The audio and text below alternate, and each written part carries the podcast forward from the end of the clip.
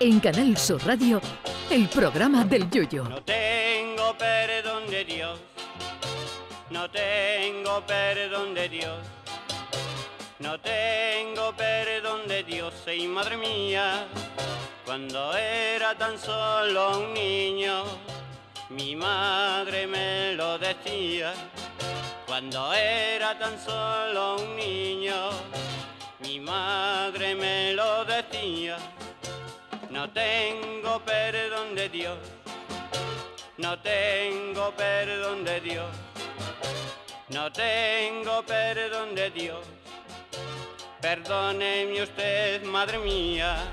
Vivimos en un mundo en el que la gente, a base de no querer perderse nada, se lo pierde todo. Es más que normal en cualquier evento ver a cientos de personas grabándolos con el móvil en lugar de recrearse con el puro disfrute de vivirlo. Ya no solo hay que vivir un evento, sino dejar constancia grabada de ello para dar envidia a los demás.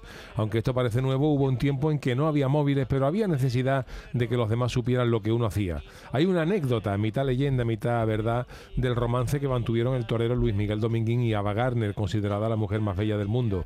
Dicen que tras su primera noche de pasión en un hotel, de Roma, el torero se levantó a la mañana siguiente y empezó a vestirse, a lo que Abba Gardner le preguntó, ¿y tú dónde vas ahora? Y el torero contestó, ¿dónde voy a ir? Pues a contarlo.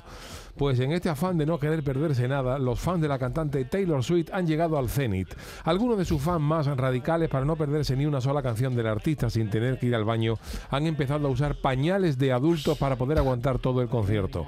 Hombre, esto puede tener un pase siempre dependiendo de la necesidad de lo que uno se esté haciendo encima. Con las aguas menores no hay demasiado problema, pero como te venga un apretón gordo o te veas obligado a liberar a Willy en mitad del concierto, eso ya es otra cosa, amigo.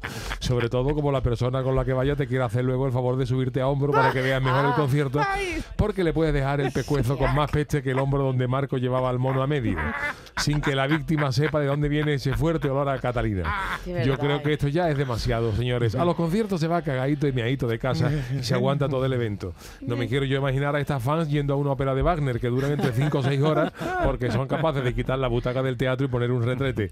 Y no le digo nada si estos fans quisieran ir a la final del Falla, que tendrían que ponerse un Dodoti talla extra para aguantar las, las casi 12 horas sin visitar al señor Roca o a la señora Bellavista. Yo para eso me aplicaría una estrategia similar a la que usa esa app que tiene una base de datos de películas y te avisa del mejor momento para ir al váter sin perderte nada interesante. Por ejemplo, te dice, pues en esta película vienen tres o cuatro minutos de persecución que te puedes ir, que no te, no te pierdes absolutamente nada.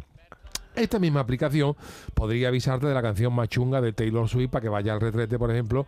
Eh, pero claro, en un concierto hay más gente que la boda de Lolita y como tenga sitio en primera fila al lado de la valla, luego vaya a hacer caca un romano. Y estoy pensando yo en que esta app también serviría para la final del falla recomendando una escapada al váter en determinados momentos, como por ejemplo, perdón, los, los de coro, los cublés de, de, las comparsas, la mayoría claramente desprescindible pese al mosqueo de algún autor de la modalidad. En fin, que menos mal que esto de los pañales no lo usan los genios, que si no nos hubiera hemos perdido ese maravilloso momento del programa de Jesús Quintero cuando en plena entrevista le dijo el Beni de Cádiz, Jesús, tú eres un monstruo, pero yo me estoy meando. Y se levantó y se fue. Gloria bendita. Ay, mi velero, velero mío. Canal Sur Radio. Llévame contigo a la orilla del río. El programa del Yoyo.